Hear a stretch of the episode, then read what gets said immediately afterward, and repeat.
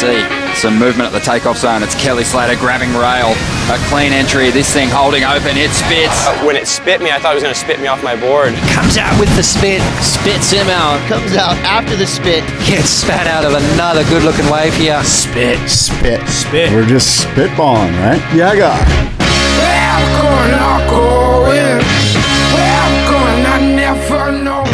Yeah, guy. Yeah, friggin' guy. Welcome, everybody. Spit, the Spit Podcast. Scott Bass, David Lee Scales with you here on this Wednesday, July 22nd, I believe. And uh, good day to you, David Scales. Afternoon sesh. Yeah, usually, afternoon. Usually do the morning, the dawn patrol at 8 a.m. I mean, that's not dawn patrol, but normally 8 a.m. We're doing afternoon sesh today. Yeah, good afternoon. It feels odd, and um, we've both probably worked really hard today, and we're a bit tired. At least I am. I'm speaking for you, though. I just got home. Uh, I was rushing to get home, and look what was on my doorstep. Wow. How's that image? Have you seen that cover shot yet? No, it's pretty cool. Um, Mikey Febbs on the cover of the Surfer's Journal, but the Oh, way okay. the way that it's cropped, I mean, it's a rad shot, but the way that um, the image is composed, a little bit of foreground wave is creeping up into the photographer's lens of the water housing. So it actually blocks out Mikey's board and feet. You can just kind of see him from the shins up as he's doing a front side carve. Arms kind of flared out, six pack flexing. And it's a rad shot. It's a water shot, obviously, but it's freaking, it's cool. I love it. Yeah. No, I would I would agree with everything you said. There's nothing that's not fantastic about that. I think they've they've been nailing the cover shots for the last year year or so.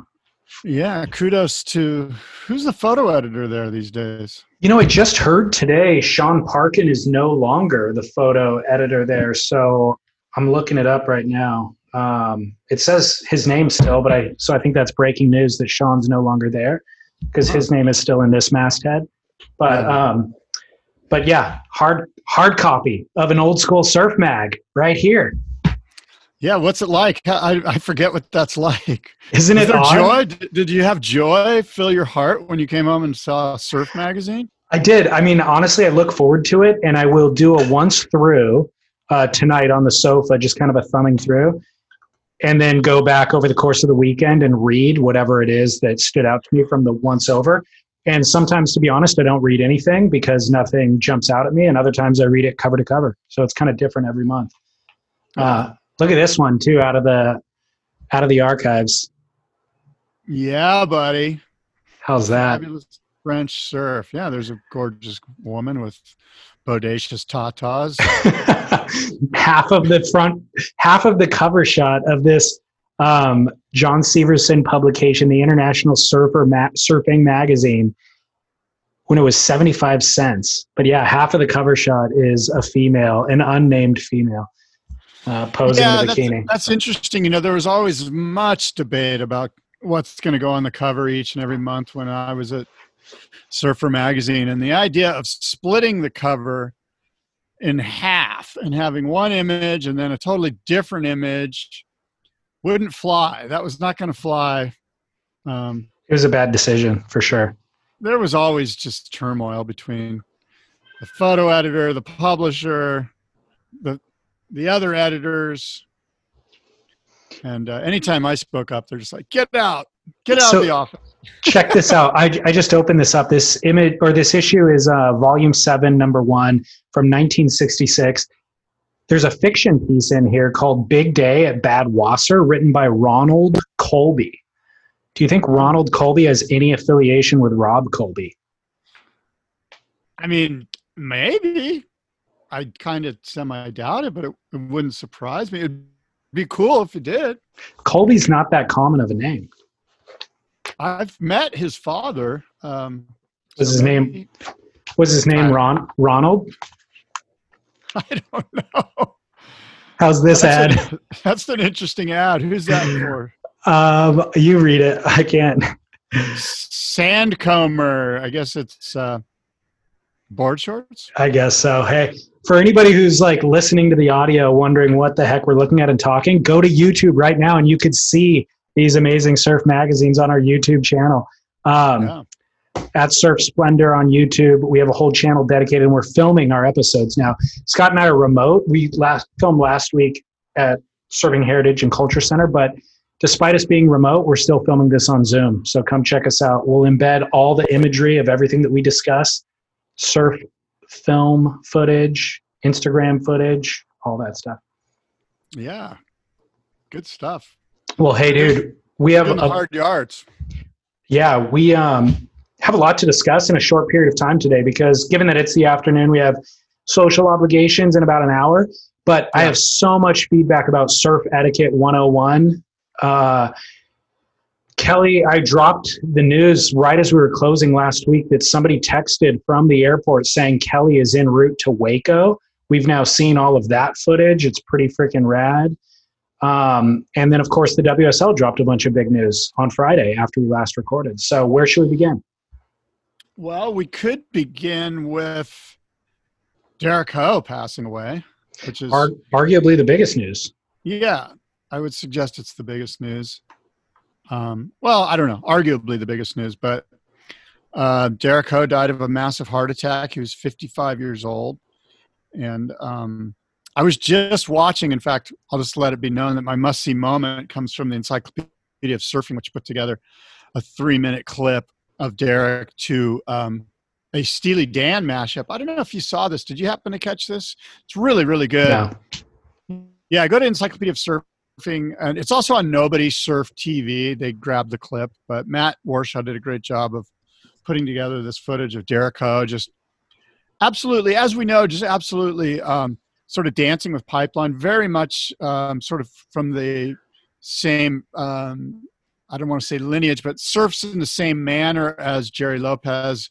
He does the dance. He doesn't overpower it. He absolutely sort of, um, you know, plays with it a little bit and and gets incredible barrels. But what's kind of fascinating is the footage of him in the Gotcha Pro at Sandy Beach, and um, there's some great so there's some great backside surfing, and there's a moment, David, at two minutes and 14 seconds, which I just think is incredible, and it's Sunset Beach, and it's Derek Ho. He's riding this wave. It's just your classic sunset, sort of a lot of water moving at him, a lot of things coming around, a lot of sections, a lot of turmoil, a lot of chaos. Sunset Beach and he's handling it, maneuvering around. And at two minutes and 14 seconds into this clip, he just does the most stylish under the lip snap with just so much panache and so much just raw style, if there is such a thing as raw style. But it, it's really, really great. And, and I, I'll tell you what, it also does is it makes me realize that Sunset Beach has to be on the world tour.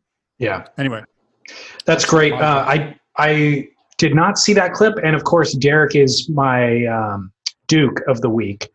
And if you will bear with me, I'll read from Matt Warshaw's EOS entry for Derek that was written uh, long before uh, all of this news transpired. But said stylish Hawaiian Goofy Foot Pro from the North Shore of Oahu, 1993 world champ, two-time winner of the Pipe Masters, and four-time winner of the Triple Crown.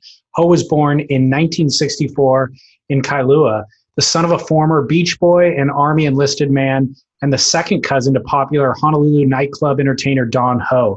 He began riding waves at the age of three, followed in the footsteps of his surf obsessed older brother Michael, who went on to become one of the world's best known and most durable pros. Derek was a talented but indifferent young surfer, became a small time criminal during his teenage years, and was arrested several times. At the age of 18, he spent 10 days in prison, after which he dedicated his life, uh, I'm sorry, his career to surfing. The following year, he placed third in the 1983 Pipe Masters and finished the pro season ranked 30th. For the next six years, Ho climbed steadily up the ratings, all the way to runner up in 1989. In 1990, he fell to sixth. However, in 1992, he dropped all the way to 30th. His career at that point was already remarkable. He'd won the 1984 Duke Kahanamoku Classic. His brother uh, Michael finished second, won the Pipe Masters in 1986, and finished second in 91. And then he won the Triple Crown in 84, 86, 88. In 85, Derek and Michael became the first siblings to both place at the um, in the year-end Pro Tour top 16. But following his 1992 season, it seemed obvious that Ho's career had peaked.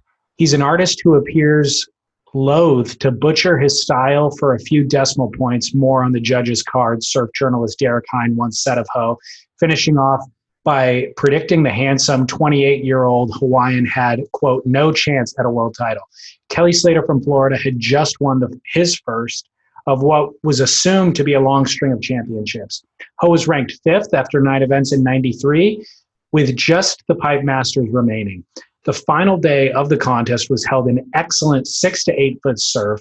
And as the four contenders ahead of him were all eliminated after the quarterfinals, Ho smoothly won the contest and the championship, along with his fourth title, uh, Triple Crown title. He was the first male Hawaiian to win the Pro Tour, and at 29, he was the eldest men's tour pro, winning up to that point. The 1993 uh, Masters was his only win of the season and the last Pro Tour win of his career. He dropped to 24th in the ratings the following year, and in early 97, his world circuit career was ended with a knee injury. The smallest male pro, uh, I'm sorry, world champ at five foot four, 125 pounds. Ho was quickly quick footed with a sharp, angular, slightly formulated attack. Tube riding was his strength. And in hollow waves, especially at Pipeline, he rode with sublime precision and elegance. Two time world champ Tom Carroll was Ho's equal at pipe, but the Australian's approach was rougher and more powerfully driven. Whereas Ho's time, and again, where Ho time and again drew time, uh, perfect lines through the deepest part of the wave. Updated the approach um, invented in the 70s by ace Gerry Lopez. Ho was an intense, withdrawn, sometimes prickly surf world figure.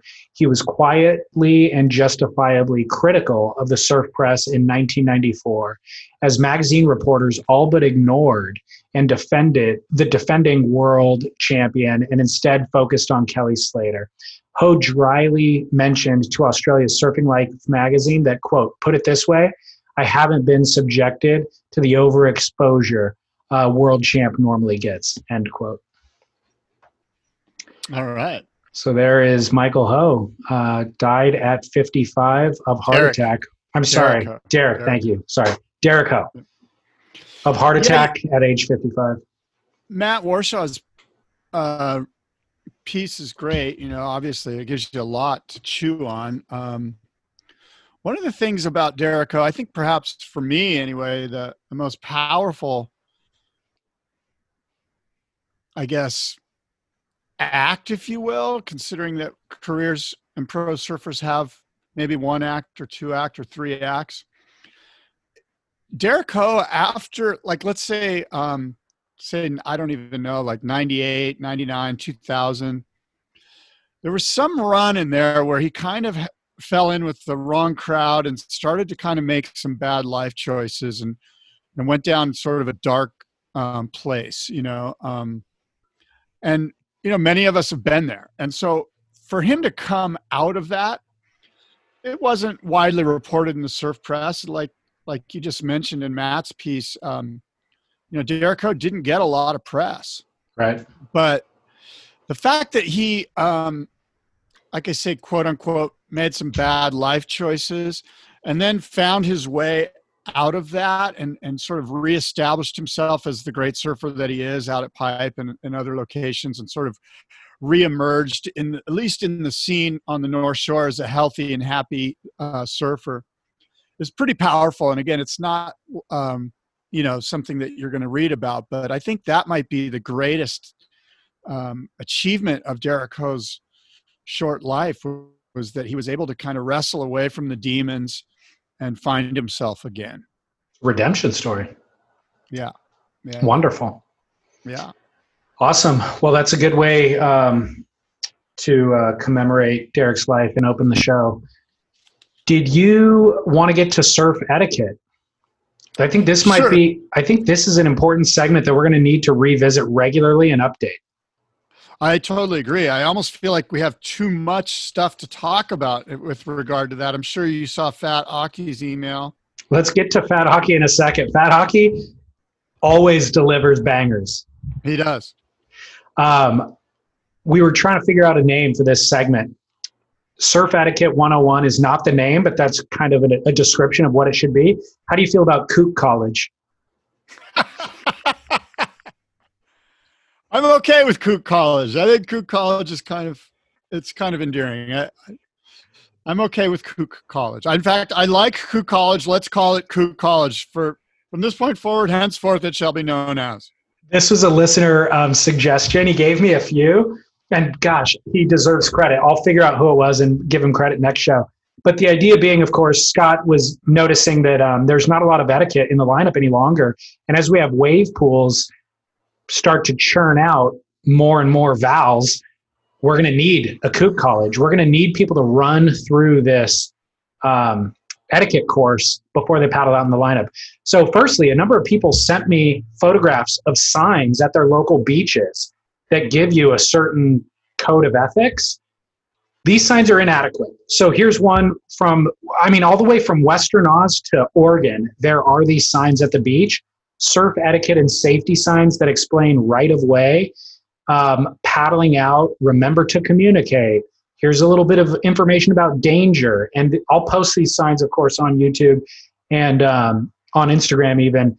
And they're illustrations that show arrows with what you should and shouldn't do. Okay, that's fine. I'm glad that these signs exist, but this is not what Kook College is. Kook College is a list of rules that we're going to bequeath upon you.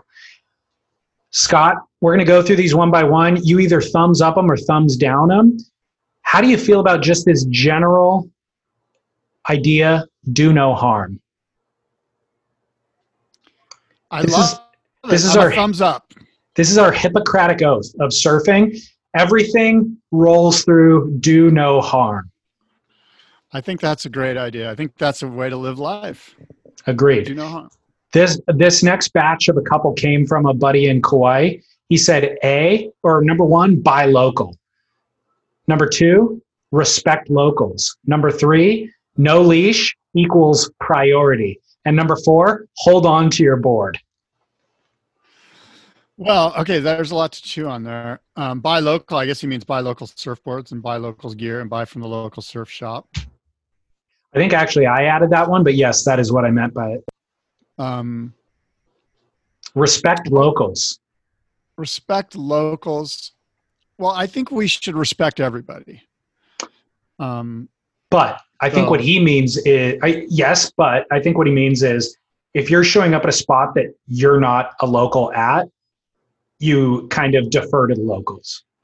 yeah, there's a there's a certain art to all of this is so nuanced, David, as you know. I mean, each and every one of these rules, part of every time I hear one, I want to throw up a little bit, and then I realize, oh yeah, we decided to do this to talk about this. Like just the idea of those signs. Like I've seen the one at Rincon, I've seen the one at Steamer Lane, I've seen them. They're around, they're everywhere. I kind of, I don't know why that sort of the the rebel in me kind of just I roll my eyes and I kind of just want to go whatever, you know. I don't know. I'm just I'm so conflicted here with this, but let's get back to um, respect the locals. I think we should respect everybody, and then the nuance in respecting the locals is um, so to me.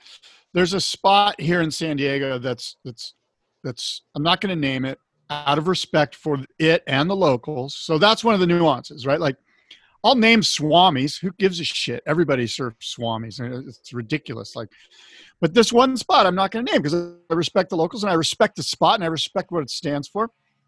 And at this spot, when I paddle out there, I don't go straight out to the peak, you know, and sit and like kind of like puff my chest up. I will inch my way out. Hopefully, I will catch two or three waves on the inside just to kind of get my feet going, get my mojo in mojo, and and get a couple rides so that when it is my turn, I'm not going to blow it. Yeah. So that's one of the nuances of respect the locals and respect the local spot. When you're paddling out and you get an opportunity to whip it on a one footer, whip it on the one footer and go. And maybe do that two or three times before you're even halfway out or three quarters of the way out. Once you do get sort of to the main pecking zone, if this is a, a legitimate surf spot and you're not from there, stop, sit up on your board, and just take notice. And really, what you're trying to do is let other the locals around you know that you're not going to be the guy that paddles straight out, puffs his chest, and goes, "When's my wave?" You Yeah. know, figuratively. And so I'll leave it with that and let you chew on that. So um, well, this Kook College is going to have the rules in bold, and then small text next to it will be all of the nuance of the rule. Wow. Okay. Fair enough. So Right? I didn't know we had. Okay. Uh, it sounds like you're writing a textbook for God's sake. I think we are. Okay. This is Wow, our gift. I didn't know. This is our legacy, Scott. This podcast people won't even remember, but they will remember Kook College. Well, the nuance. It's it's all you know. The what, what's the phrase we're going to use here? I mean, the magic is in the nuance, I guess.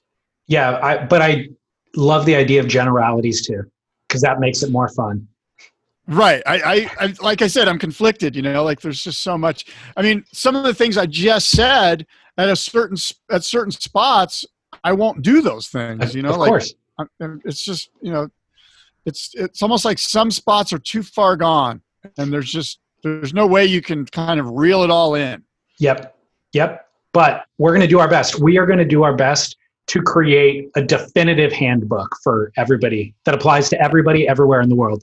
Uh, no leash. friend from Kauai, yeah, the no leash thing. Repeat that one. No leash equals priority. Absolutely agree with that. You do. And I actually, I actually wrote for Surfer Magazine. I wrote a whole piece on not wearing a leash, and I've been a huge fan of not wearing a leash, as you know, David, for a long, long time. Um, that being said, I get it. People need to wear leashes, safety, beginners, blah blah blah. Um, So I- I so, get- So again, I- am conflicted. I, I'm conflicted. You know, I know the the problem with this rule is that um, you and I understand exactly why he is saying this. Is because the better if you're a better you know if you're Joel Tudor, like and you're you're not wearing a leash and you happen to lose your board, you have to swim in to get it, and all of that work means that you deserve to kind of have your priority in the pecking order. Um, but the problem is we're creating a list for Kook College. So it's going to be kooks that are reading this and applying these rules. And the kook is going to go, oh, well, that means I don't have to wear a leash. And they're going to go out and kook it in front of everybody, lose their board, and create a lot of that. I'm fine with that. I'm, I'm kind Because of a then they're going to have to swim and they get out of the Yeah. lineup for a bit. Yeah, a couple things here. Guys that don't wear leashes are really good surfers generally, and they don't lose their board very rarely. Yeah. Now they're not, you know, punting airs on the last section at lowers. I guess even if you're doing that, you're not really losing your board. You're right there anyway. But um, so the idea that a guy without a leash gets priority. The other side of that is guys that don't wear leashes get their own get plenty of waves. Right. you know what I mean? Like Totally. it's not like they need to throw their ankles in the air and go, look, I don't have a leash on. Plus, the other side of that is nobody's going to know if you don't have a leash. Like, it's not something you generally kind of notice, you know, like the second thing you notice, you know, besides their wetsuit and their board and their hairdo. Yeah. You know, like you're, you're not noticing if a guy's not wearing a leash. So, do they get priority? No. I mean, again, I think guys that don't wear leashes get get their waves. They're usually good surfers. My thing about the no leash thing is what you spoke to earlier, which is guys that don't. If you don't wear a leash and you fall, you've created some space in the lineup for other people to catch waves because you now have to swim in, Yeah. and it makes you a better surfer It and does. of course, we're going to get the emails. What about the big log hipster guy and his log's rolling towards me and it's going to hurt me and it's going to hurt my kid? And, and my, my answer to that is surfing is dangerous. Go do something else. You know, like, I don't know, Yeah. take up squirt guns or you know, bowling or, you know, Squirt guns, is that a sport? Uh, no, but it's, it seems non-dangerous. I'm trying to think of benign activities that they could take up, because this surfing's dangerous. I mean, I, you and me, I've, we've had broken arms, dislocated shoulders, you know, concussions, stepped on urchins, blah blah blah. You name it, hit rocks. It's part of the deal, and dealing with a lost, a loose surfboard's part of the deal. And you know what? It might come and get me. It might come and get you. You know, tomorrow we might get hit by a board. And, but I, I- I'm just the the upside to not wearing a leash is way better than the downside to oh whoops I got hit by a board. Yeah.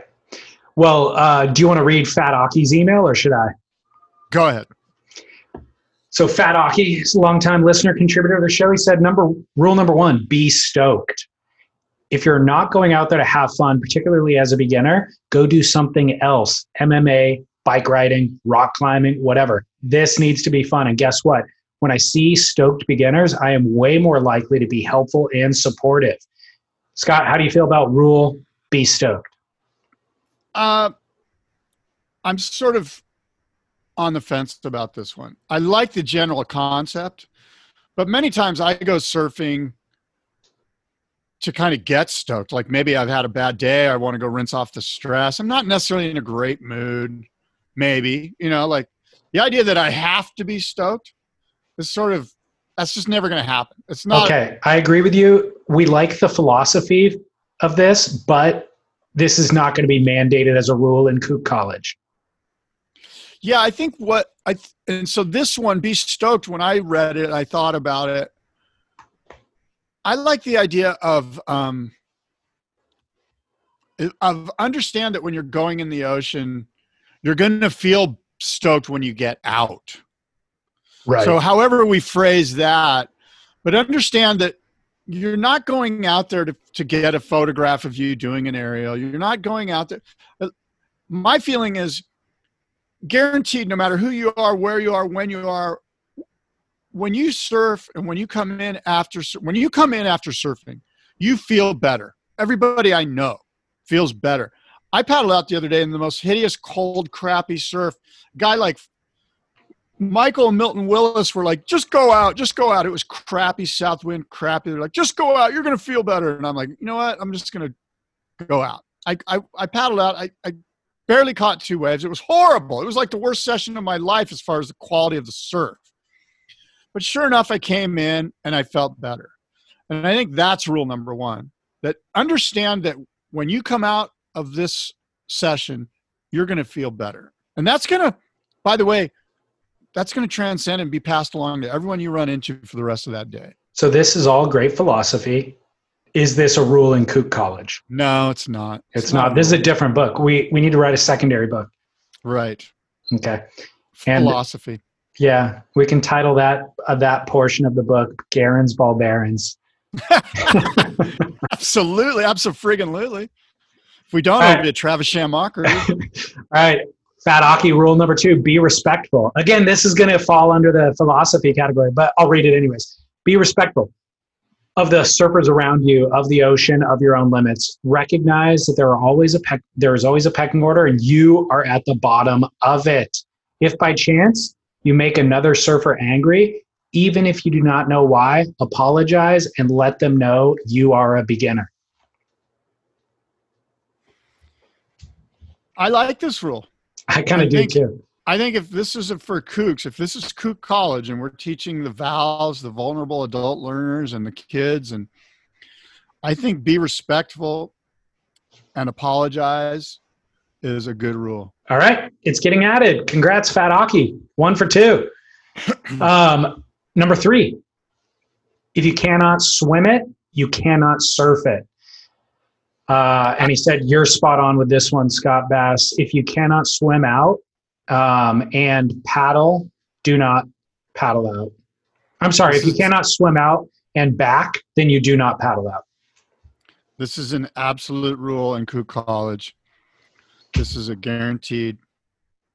Fat Rule. Aki. I'm, I'm making Uh, notes along the way. That's, Fat Aki, that's, that's, one of my for rules. three. Fat Aki, that's my rule, bro. Yeah, he did. He said you're spot on with that one. Okay, number four, go down the beach. Uh, you will know when you're ready to surf around others, and guess what? It is not now. Garen's ball barons. if there, if there's any question as to if you are already in this, I'm sorry. If there is any question as to if you are ready to surf in a pack, then follow this rule. Yeah, go down the beach. This is a great rule for kook college. Okay. The answer is yes on that. Fat hockey rule number five do not ditch your board. Hold on to it for dear life at all times, even if this means you get worked. You are responsible for not hurting others with a ditched board. And by the way, my buddy in uh, Kauai also said that hold on to your board. So I think that's definitely getting added. Absolutely agree with this. If, if there's, I, I rarely talk to guys about rules and trying to like set them straight with etiquette because I just I'm over it. But this is the one thing that I will paddle up to a guy and and generally here's my here's I'll just give you kind of my how it works.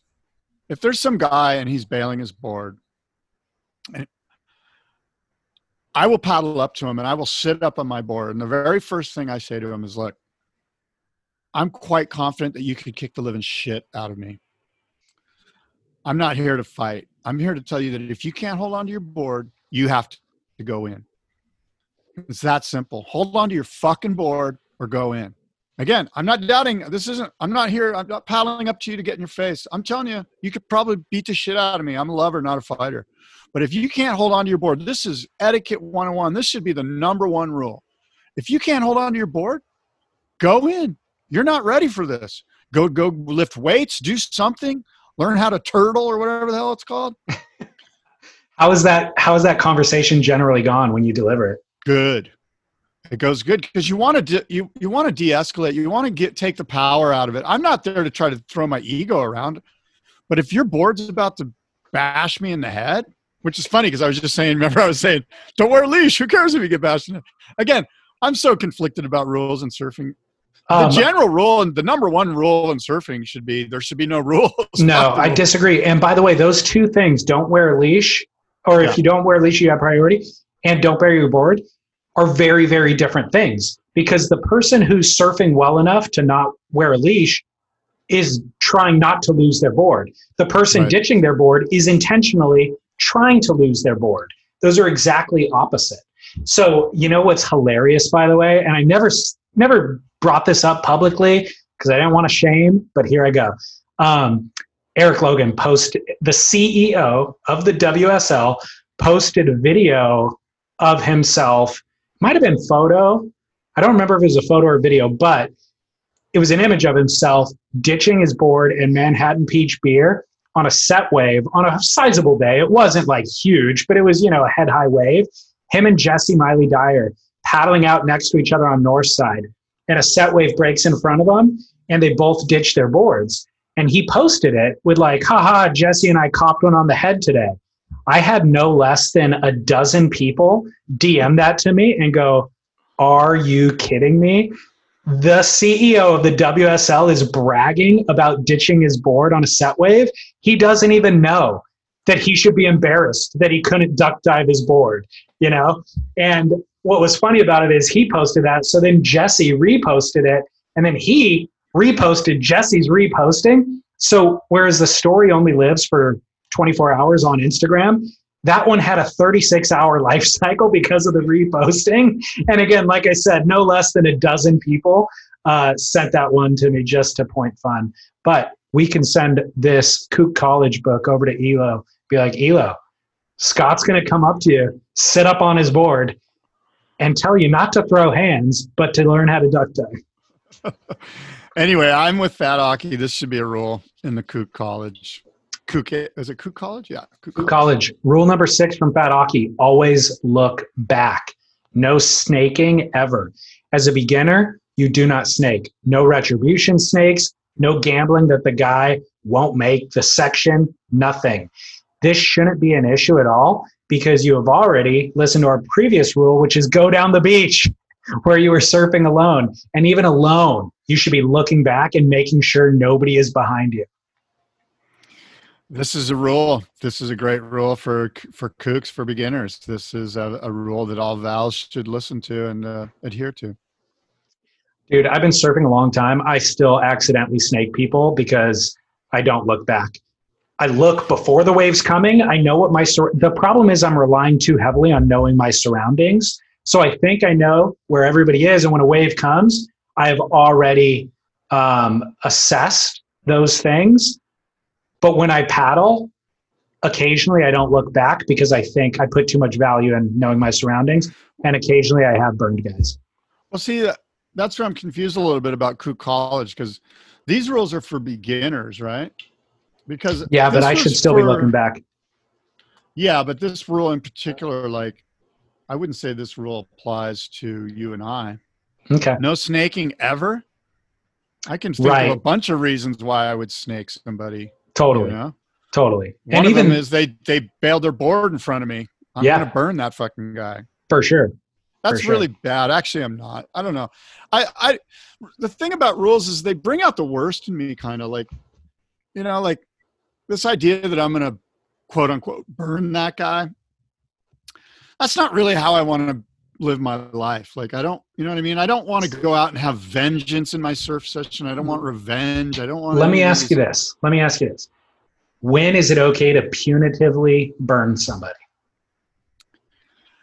Well, for me, internally, I don't think it ever is. I think that because if I'm doing that, then I'm in a place where um, where I don't have forgiveness in my heart. One, where I'm not, uh, you know, I'm letting my ego and pride dictate my decisions and my deeds, and probably my words.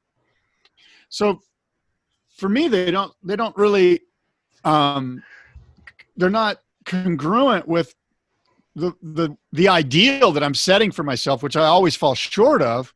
But you know, I always appreciate these podcast, uh, meditative, philosophical meanderings. But when you're in the water and you're not in, you're in the surf headspace where you're trying, it's all id, and you're trying to fuel, feed your ego. Then when is it okay to punitively burn again? my ego is well fed. I don't need to feed it anymore. Uh, you, you know the question that I'm asking yeah, because you do burn guys occasionally. I've seen you burn guys. But I'm not stoked on it. Like, No, no, no, no, of my actions. the interaction that you had you and i had on a it was a huge day at your local spot and you were getting out of the water and i was getting into the water and you pulled up in your truck and you were just you had shame. You had the exact consternation in your face that you're having with this list of etiquette where you were just like i'm like dude the waves are pumping. Do you have a blast? And you're like ah i'm not exactly sure if i had a blast or not. I got some really good waves but man there was this interaction out there that i'm not i'm not quite sure how i feel about it and you went Yeah. on to explain that you essentially burned a guy punitively because he had Yeah. it coming so tell Yeah, me I tell me when is it okay Uh, I mean, when they've when they've gotten too many hard. waves It's- when they're taking off too deep it's so weird, right? Because it gets into this thing where like, is surfing is surfing is are our surf session sport? In other words, when we go to the basketball court and we pick up a basketball and we start playing basketball against somebody, it's sport. It's on. Like it's okay to block and defend and you know try to not let the guy score and and so sometimes I I look at my surf sessions like, hey, we're out here just trying to we're competing. This is a competition. You know, this guy's paddling past me as if his life depends on it. So okay, here I go. And you know, a great point I'll tell you something. I, I'm. This is a hard one for me to answer, and I've, I'm going in so many different directions. I will tell you something funny. That's kind of embarrassing, but I'll tell you. When I was going to school at UCSD in the 80s, 84, 85, something like that, 86, we surfed Black's all the time. That's really the only place I was surfing back then. And me and a buddy of mine had a rule, and it was it was um, 10 for one. We used to call it 10 for one. Be like 10 for one. If you, and we would tell guys if you burn me one time i'm going to burn you 10 times. And and and when you excavate sort of that mentality it's just so much ego. And i mean i was a 22 year old you know there's just so much it's really kind of embar- it's really not who we should strive to be. I I, I mean i hate to put my dogma on everyone else but but that's the kind of thing where I, I'm just conflicted. You know, I'm Yeah. conflicted, and I can't even answer your question. I'm afraid to answer your question. There are answers to your question. There are times when it's okay to punitively burn somebody, and I have done it numerous times, probably within the last week. if somebody back i'll give you a list if somebody back paddles if somebody has snaked me on a previous wave if i feel maybe if it's a uh, stand-up paddler who's not giving anybody else a turn like they just paddle out sit deepest and then go on every single best wave that comes See, through, I don't even that call those- burned. I all of these that you mentioned to me, I've rationalized them into not even being punitive burns. They're just like my rationalization is okay. I guess that's how we're playing. I understand now. Here I go. You know. So, Yeah. You know, my whole thing is like if you're a stand-up paddler and you're my whole thing is if you're paddling for every wave, then I'm going to also. Yeah, You know, but like, the but the burn it's not like I don't even look at it like punitive. I'm just like, hey, we're just doing this together. Let's just do it together. You know, like I'm going, you're going. Okay. I hear what you're saying, but the what I'm the way that I'm defining it is you taking off in front of somebody. That qualifies as a burn or a snake. So if somebody, yeah, I don't, I don't ever I, look if I take off in front of somebody, I don't necessarily always think I'm burning or snaking them. It's just my Okay. turn. I'm going. well, well, then we need to you add can some. call it a burn. You might consider it a burn. I consider it my turn. I'm talking about for the purpose of this conversation, for our, Yeah. our ability to communicate it to our listenership, we need to have Yeah. the same language that we're using. Okay, I'm just saying that's this is where the nuance comes in. Literally, each and every situation is completely different. It has to be explained at length. I need to rationalize, explain, and justify. And if I can't do that, I'm probably wrong. There's a great If one of my mentors. if you and I go say- ahead, one of my mentors used to say, Scott, if you have to rationalize, if you have to justify, or you have to explain any situation at all, you're wrong. perfect. I was going to say, if I'm having this much difficulty communicating to you about this conversation over a podcast, Yeah. the people in the lineup have no chance with you, and the No. people in your home, maybe I need to. Oh, I need to even have my- some I can't even figure myself out. Are you kidding me?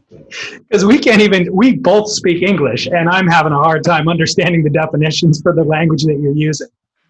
I'm out there, dude. I'm, Um, I'm okay, rare all right. case.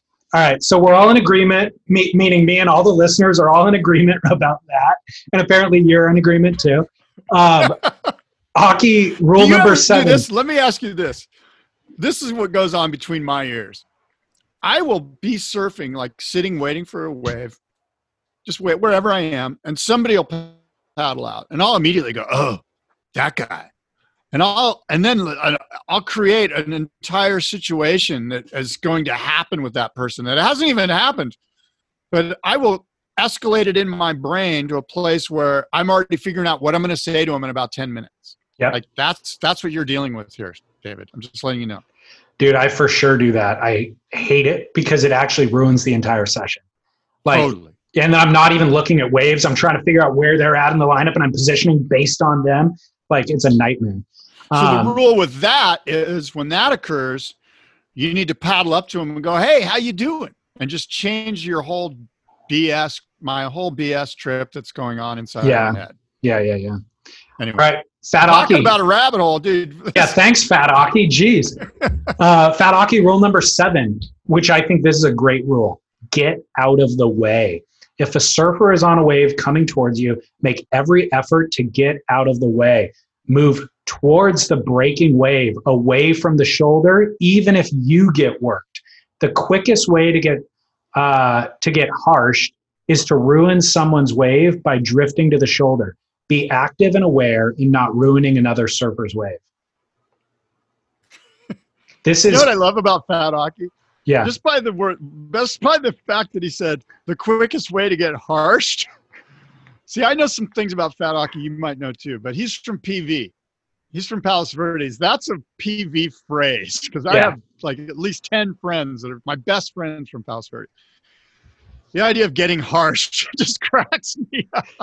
Well, he's right though. I mean, I see even intermediate surfers doing this, like paddling up the face of the wave, blocking, Yes. and and even like at low. I mean, at lowers, this happens all of the time, where there'll be Griffin Colapinto flying down the line, and people fully blocking his path for where he was going to do something. Um, Well, see, here's the funny thing. There's those, I'm sorry to interrupt, David, but those signs that you talked about earlier in this podcast. There's a sign at Rincon that I, th- or Steamer Lane, one of those signs that has the drawings on it, literally has drawings where it's like, don't paddle out in the impact zone, paddle to the shoulder. And I look at Right. it like, that's a horrible thing to say. What you want them to do is paddle to the impact zone. and Exactly. you know, Anyway, so go ahead. and also also this is where a lot of injuries happen this is where guys you know maybe it's barreling Kirra or something and people are paddling towards the shoulder and then their tail of their board is sticking out while somebody's getting barreled and they cop a board to the head so like fat Aki said paddle towards the impact zone you're the one who's going to get worked you're going to potentially get pushed in and get stuck on the inside for 20 minutes that's your problem and so uh, heed that advice. That is definitely beginners need to know that more than anybody. Rule final rule number eight from Fat Aki is no GoPros. You do not need a GoPro. The footage you get of yourself surfing in the first few years is absolutely worthless. You will be judged if you paddle out with one in your mouth or even worse on your board. If you have a GoPro mounted on the front of your surfboard, uh, you're either Anthony Walsh getting shacked at pipe or an absolute kook. There is no in between. So I I'm okay with this rule. I think first of all that the whole GoPro thing is gone. Like I don't really see tons of guys with GoPros anymore. when you do, are they kooks or not? Yeah. Hundred they are. percent of the time. One hundred percent are. of the time. Yeah. So I'm okay with the GoPro, no GoPros, but I don't I don't, I don't think it's an issue. I think it's a I also feel like this is um, a time sensitive rule. This didn't apply 10 years ago. It won't apply three years from now. So I don't know that it needs to go into, into Well- stone. now that I think about it, I don't really give a shit. Like I don't care. Get a bunch of crappy photos of yourself. Who gives a shit? Like what is it? Doesn't affect me at all. Just All right, makes then. you look like an idiot. So All right. So this is not going into kook college. I don't think so.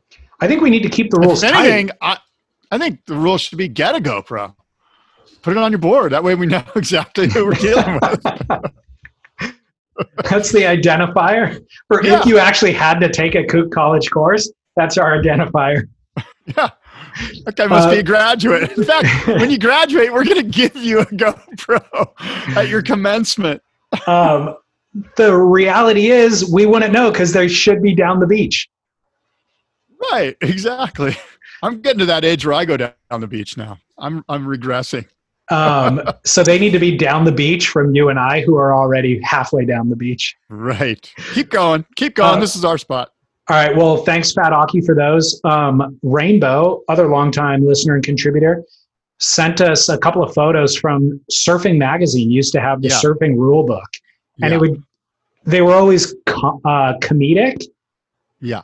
A little bit. And there was also some truth to them. There was always a lot of truth to them, for Yeah. sure. So, rule. Um, I'll read out of one of them. Rule number five hundred and thirty-four: Wearing one booty is like wearing one glove. There was there was a moment in time where pros like Chris Ward, there's footage of him and what's really going on wearing one booty, or maybe it was what's really going wrong. And I I don't know if it was just he was such a derelict that he lost a booty on the way to the beach or in the car, so he only had one on. But it was often the front booty. So in my 16 year old brain, when I was seeing guys do that, it was like, oh, they have traction for their back foot and they want added traction for their front foot that's on the wax. So they're using one booty for that. Uh, But maybe who's was the king of that? I I hope Chris will chime in on this, but Chris Cote used to he had a booty that had Velcro on it. And he had like I believe, I'm pretty sure he had a Velcro front booty. and a And I hope, Velcro I hope his he'll surfboard. chime in and either correct me or validate this. That's Yeah, hilarious. he had a Velcro booty with Velcro on the deck of his board for his front foot. So I hate that idea because my I want to move my front foot around almost on every single surfboard I own. I have a friend that would have a, had a strap, had a front foot strap that he would slide his foot into. Does that seem ridiculous to you? Seems dangerous. But d- again, don't you prefer to kind of wiggle your foot around? Yeah, I think you know there's certain guys with certain boards that it's like, look, no matter what, this is where my foot goes on this board. I kind of understand that. I'm not of that. I, I've always wanted to be liberated and be able to move around. So I mean, the other thing is I don't know where the exact sweet spot for my front foot is until I get a couple sessions in on a surfboard. So I mean, to the idea that like I could commit to my board and punch holes into it to put the strap in or even to put the Velcro on, unless you had like a giant patch of Velcro so that you could. But I guess even then, you- once I you think he had apply a your, patch of Velcro. I think. Chris but even it. then, once you apply your foot, it'd be hard to strip it up and then replace it down. I could be wrong. Maybe I'm just getting this all wrong, but I'm pretty Leave it. sure. Leave it. I like it. All right, from Surfing Rulebook, rule number 476 no waving from the lineup to anyone. I actually love this rule. I do too. That's a hilarious this is a- rule. this is a classic one because when I see people waving to the lineup, I just I just shake my head. Now again, I don't know if this should be a rule or if this falls into some other category. Like just it's just it's just bad etiquette. Well, that one isn't, it's from Surfing Rulebook. It's not for our book, but it's hilarious. Yeah, it's pretty funny. Yeah. If uh, rule number 108, if someone asks you the time, add a half hour. Uh, by the way, all of these rules from Surfing Magazine and some of ours, as a matter of fact, fall under the greater umbrella heading of surfers are the fucking worst. Like Totally. all of these things are just so like you you don't see like I don't know marathon runners like come up with all of these little rules that have to be followed or you're not cool. It's such Right. bullshit. It's so, by the way, did, I mean, that rule, that was an, um, I don't even know if we ever, me and my friends ever discussed that, but we all absolutely did that. If someone asks you the time, you add, I would never add a half hour, but you do add 10 to 15 minutes to the time. Just because you're presuming they got to get to work and you want to get them out of the water as quick as possible. Right, which just like excavate all of this stuff. It all comes down to like selfishness or FOMO, fear of missing out, or there's not going to be enough for me. You know, nobody left me a slice of pizza. Right. It's Right, right. all pretty, pretty sophomoric, pretty 21 year, 22 year old at Black's Beach kind of thinking. You know, Yeah, totally. But um, shout out to any of the writers who put together these rules for Surfing Mag back in the they're day. pretty funny. I, I've, I I remember enjoying those and getting a kick out of those. And Totally. Yeah. Um, those are the only ones worth reading, really. By the way, when you mentioned earlier about it can be dangerous when you paddle up to the shoulder, like think about Kirra or Snapper or something, and getting a board kind of shot back at you. That I think I've told you my story where that actually happened to me. Actually, two of these rules, two of two of the people that violated these rules, or one guy violated this two of these rules, and it came back to haunt me. I was surfing. The guy is paddling out. I'm racing past him and he bails his board. His board comes back and comes like within maybe three or four inches of just fully taking out my head. Like it was gonna be, it was, it was a violent big day, and it was a violent snapping of his board at my head.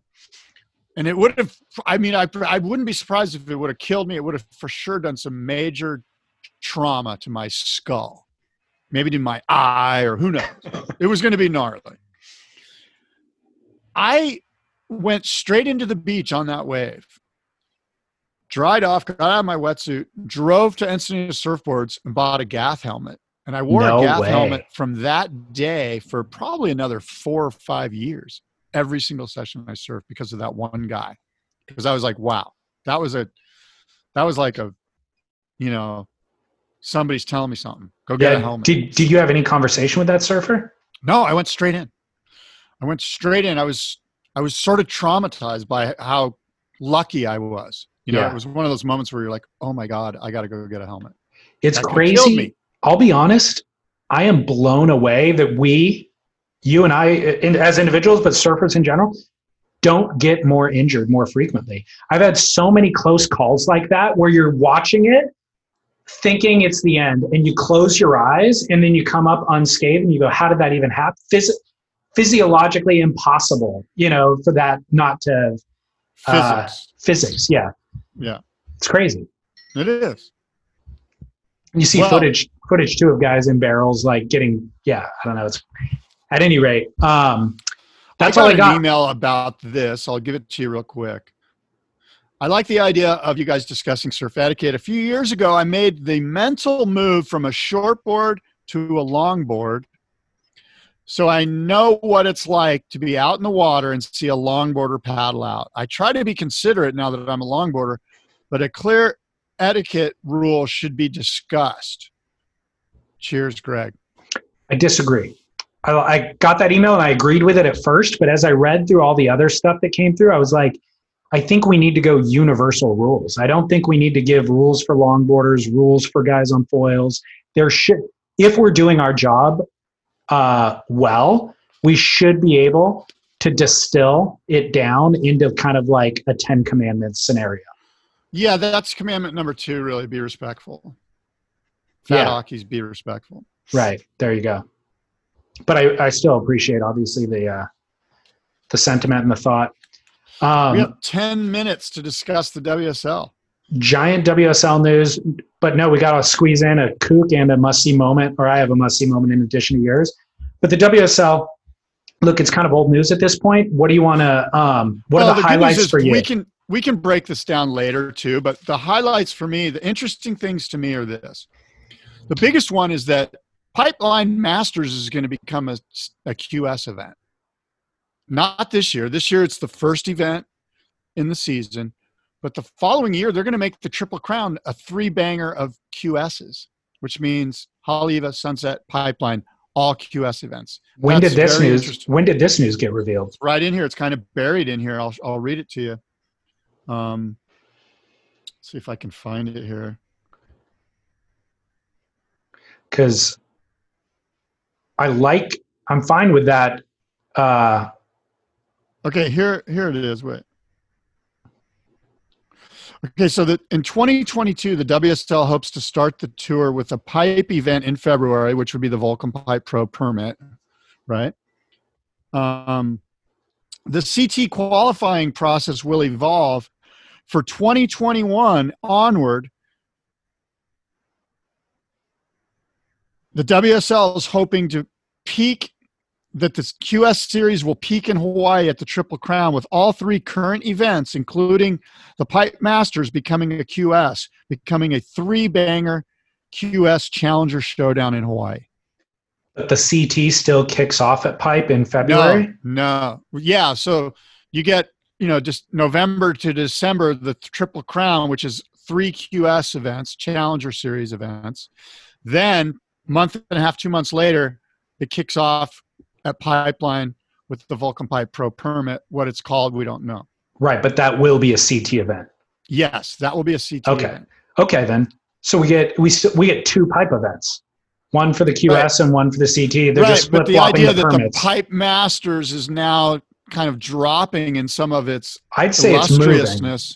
I mean, I mean, you could look at it that way. I think it's there was always a QS pipe event and there was always a CT pipe event. They've just flip flopped, and and the season doesn't end there, which is kind of That's to be which is going to be a big deal. yeah, that's a big deal. And I guess the the big news there is that uh, the WSL is transitioning into a finals, what they're calling the WSL finals. So whoever are the top five surfers at the end of the season, based on the eleven events, get uh, seeded into the WSL finals day, which will take place at a venue yet to be determined, and it'll be a rotating venue from year to year.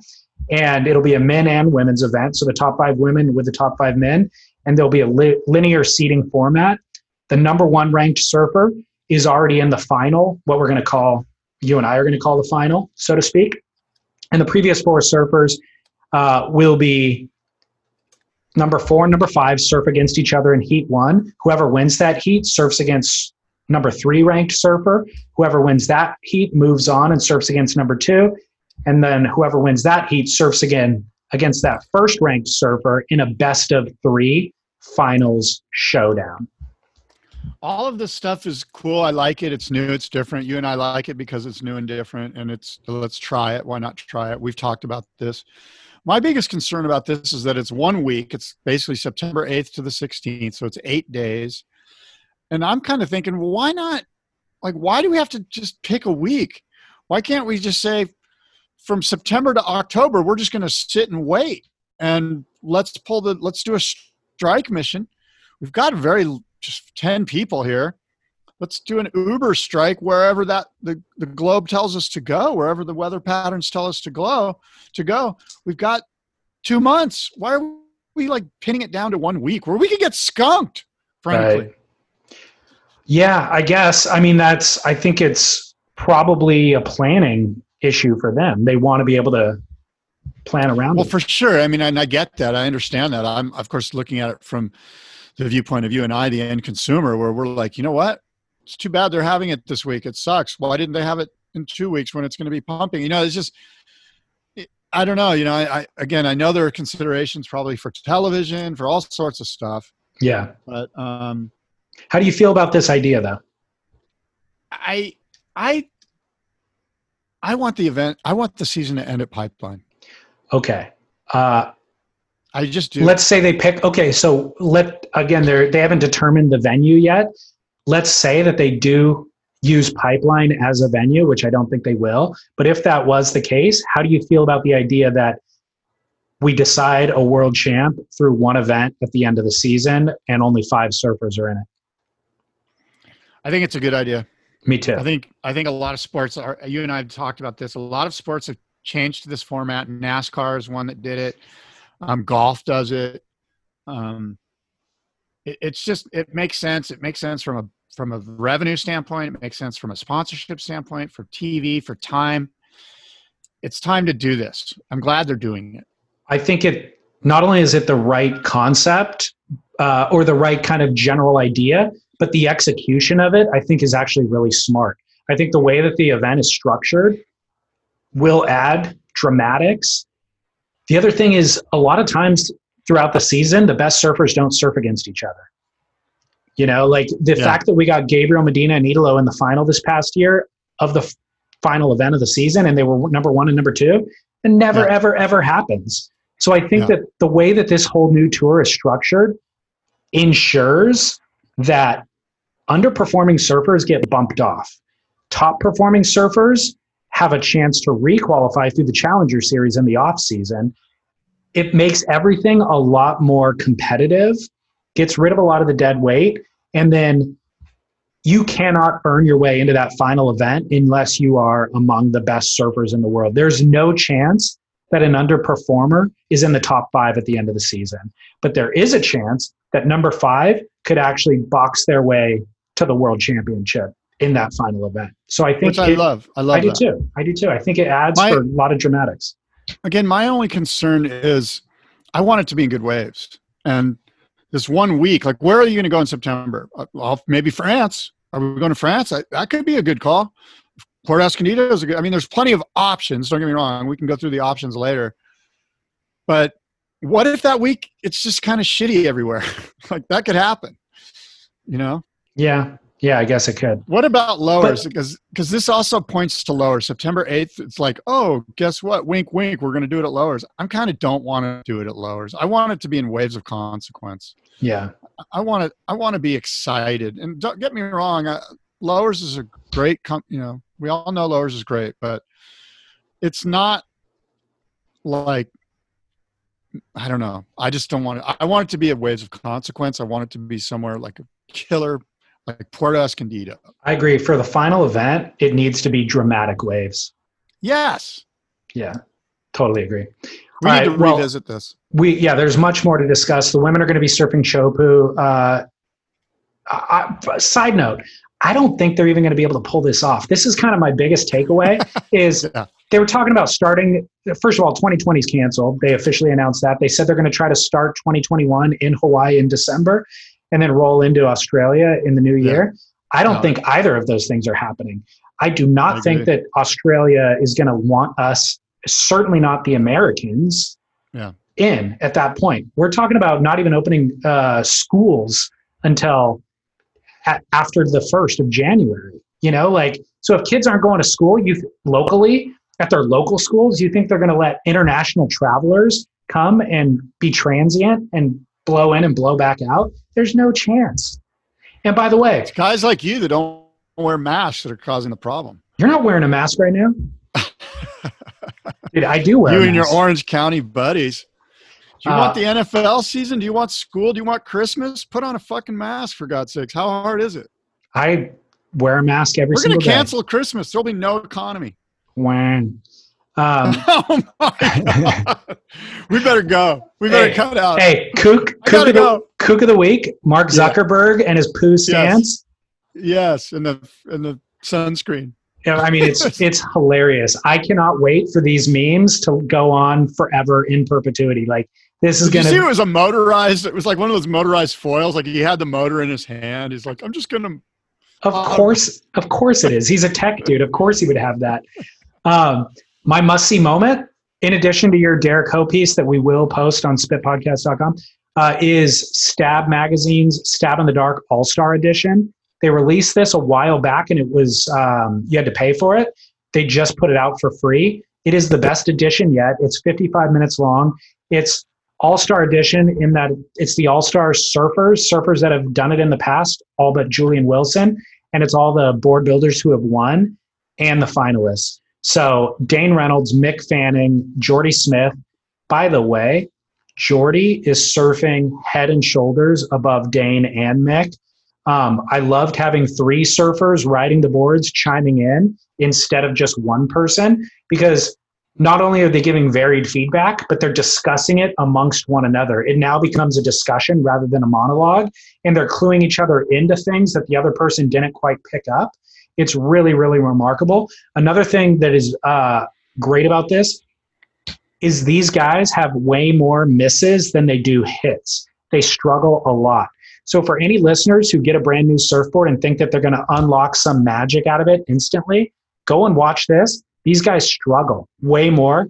Like they have very little good to say about any of the boards and almost begrudgingly pick a winner amongst them. But it's not like they're shredding on every single board and they're also not even loving the boards. So finding a magic board is tough, tough work.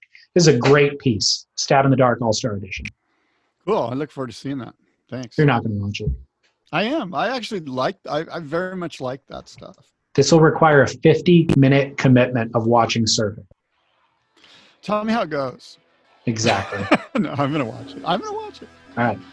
Yeah. All right. Hey, afternoon hey. Yes. Okay. Well, thanks for tuning in, guys. We'll be back, I hope, um, Tuesday. Um, until then, audio and aloha.